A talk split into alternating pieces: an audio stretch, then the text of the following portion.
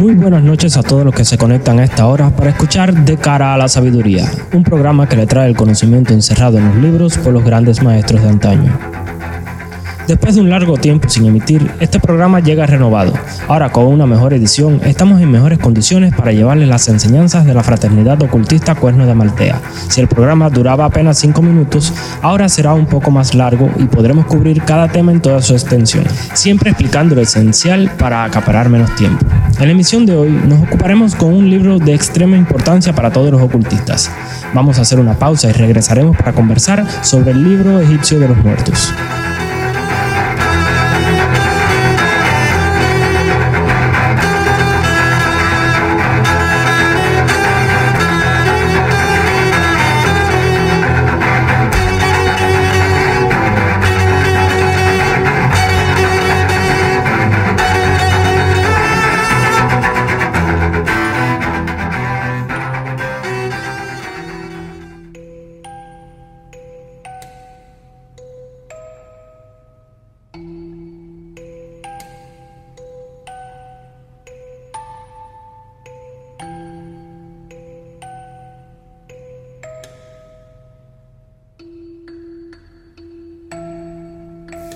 El libro egipcio de los muertos tiene la mayor importancia en materia de ocultismo.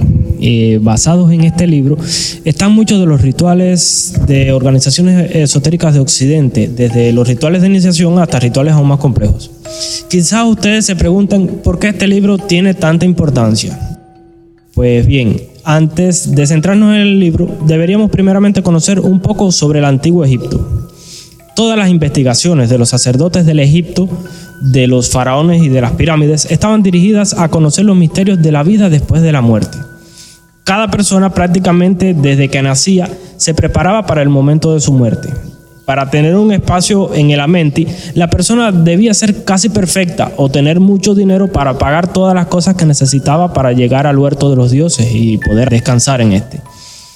De los objetos que la persona debía comprar para poder llegar a este lugar divino, el más importante era el libro de los muertos. Este libro es un compendio de conjuros e indicaciones que le aseguran al difunto su llegada hasta la sala del juicio, la cual está presidida por Osiris, el dios de los muertos. Vamos a leer un pequeño fragmento del libro de los muertos para que tengan una pequeña noción de, de qué es lo que se habla. En los conjuros que aquí comienzan se narra la salida del alma hacia la plena luz del día, su resurrección en el espíritu, su entrada y sus viajes en las regiones del más allá. Son estas las palabras que deben pronunciarse el día de la sepultura, cuando el alma, separada del cuerpo, ingresa en el mundo del más allá. Este viaje estaría lleno de tropiezos y dificultades y demonios deseosos de acabar con el alma del difunto, y sin este libro sería posible que el alma del difunto se perdiera para siempre. Más adelante interpretaré para ustedes el anterior fragmento del primer conjuro y les diré de qué se trata realmente. Para pasar de la sala del juicio a la mente, el difunto necesitaría de otro objeto, un escarabajo del corazón, el cual se utilizaría con uno de los conjuros para que en lugar de ser pesado su corazón, el cual debía de pesar lo mismo que la pluma de la diosa Mat, fuese pesado el otro que el difunto compró antes de morir. Luego de una pausa les leeré el conjuro del corazón.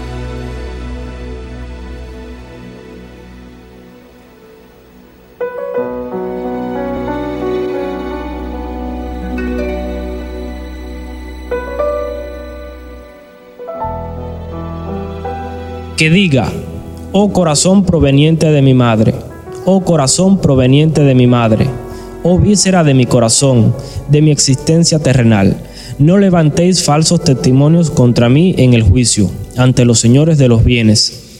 No digas a propósito de mí, hizo aquello en verdad, con respecto a lo que hice. No os levantéis contra mí delante del gran Dios, Señor del occidente. Salve a ti, corazón mío, salve a ti, víscera de mi corazón, salve a vosotras, entrañas mías, salve a vosotros, dioses preeminentes, portadores de majestuosos penachos, cuyo poder radica en vuestros cetros. Anunciadme a Ra, recomendadme a Nehebkau, cuando llegue al occidente del cielo.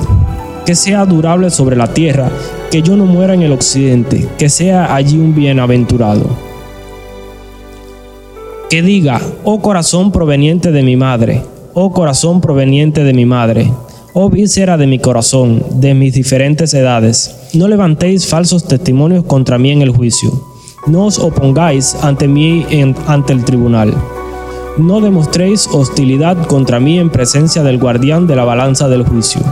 Tú eres mi Ka, que habitas en mi cuerpo. Eres el Gnum, que da forma y vida a mis miembros.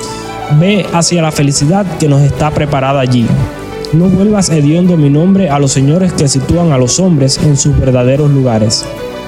Esta acción será buena para nosotros, será buena para el divino juez y será agradable para aquel que juzgue.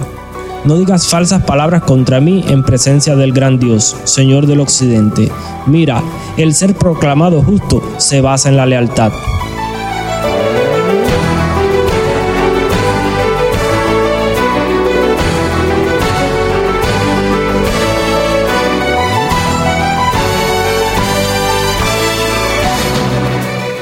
Si el difunto no tuviese este libro, no podría llegar a la sala del juicio, pues no sabría cómo rebasar los peligros y las pruebas para llegar allí, ni tampoco sabría cómo defenderse de los demonios que acechan a las almas de los difuntos. Pero como dije anteriormente, esta no es la única importancia de este libro. En él se encierran escondidos detrás de un lenguaje críptico y magníficas figuras los secretos de la vida después de la muerte. Dichos secretos solo son comprensibles para los verdaderos iniciados en las artes ocultas. Vamos a interpretar el fragmento que leí al principio del programa. Este decía, en los conjuros que aquí comienzan, se narra la salida del alma hacia la plena luz del día, su resurrección en el espíritu, su entrada y sus viajes en las regiones del más allá son estas las palabras que deben pronunciarse el día de la sepultura cuando el alma separada del cuerpo ingresa en el mundo del más allá. Pues bien, en este caso, con la salida del alma a la plena luz del día, se refiere a la salida del iniciante de la ignorancia al conocimiento. Su resurrección en el espíritu, al igual que en los misterios cristianos, se refiere al nacimiento de la persona como una nueva criatura, el iniciado ya no es la persona que era antes, es alguien que puede recorrer el sendero del más allá, el sendero de la búsqueda del conocimiento, de las verdades ocultas, del perfeccionamiento del espíritu. En la segunda oración, este fragmento dice, estas son las palabras que deben pronunciarse el día de la sepultura, cuando el alma separada del cuerpo ingresa en el mundo del más allá, donde la sepultura sería el ritual, el alma sería el iniciante que abandona su cuerpo, que es en realidad su vida anterior, para comenzar el camino por el sendero de las ciencias ocultas, las cuales serían de exclusivo conocimiento de los sacerdotes.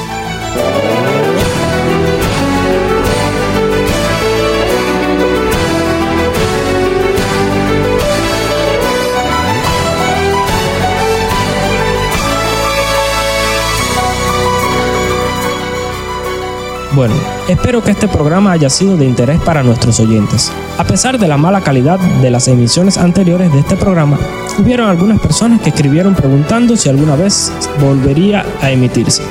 Pues aquí estamos y esperamos que sea por mucho tiempo. Por ahora vamos a terminar esta emisión. En nuestro próximo encuentro estaremos hablando sobre la Biblia y su posición hacia las ciencias ocultas. Habrán muchos que se sorprendan.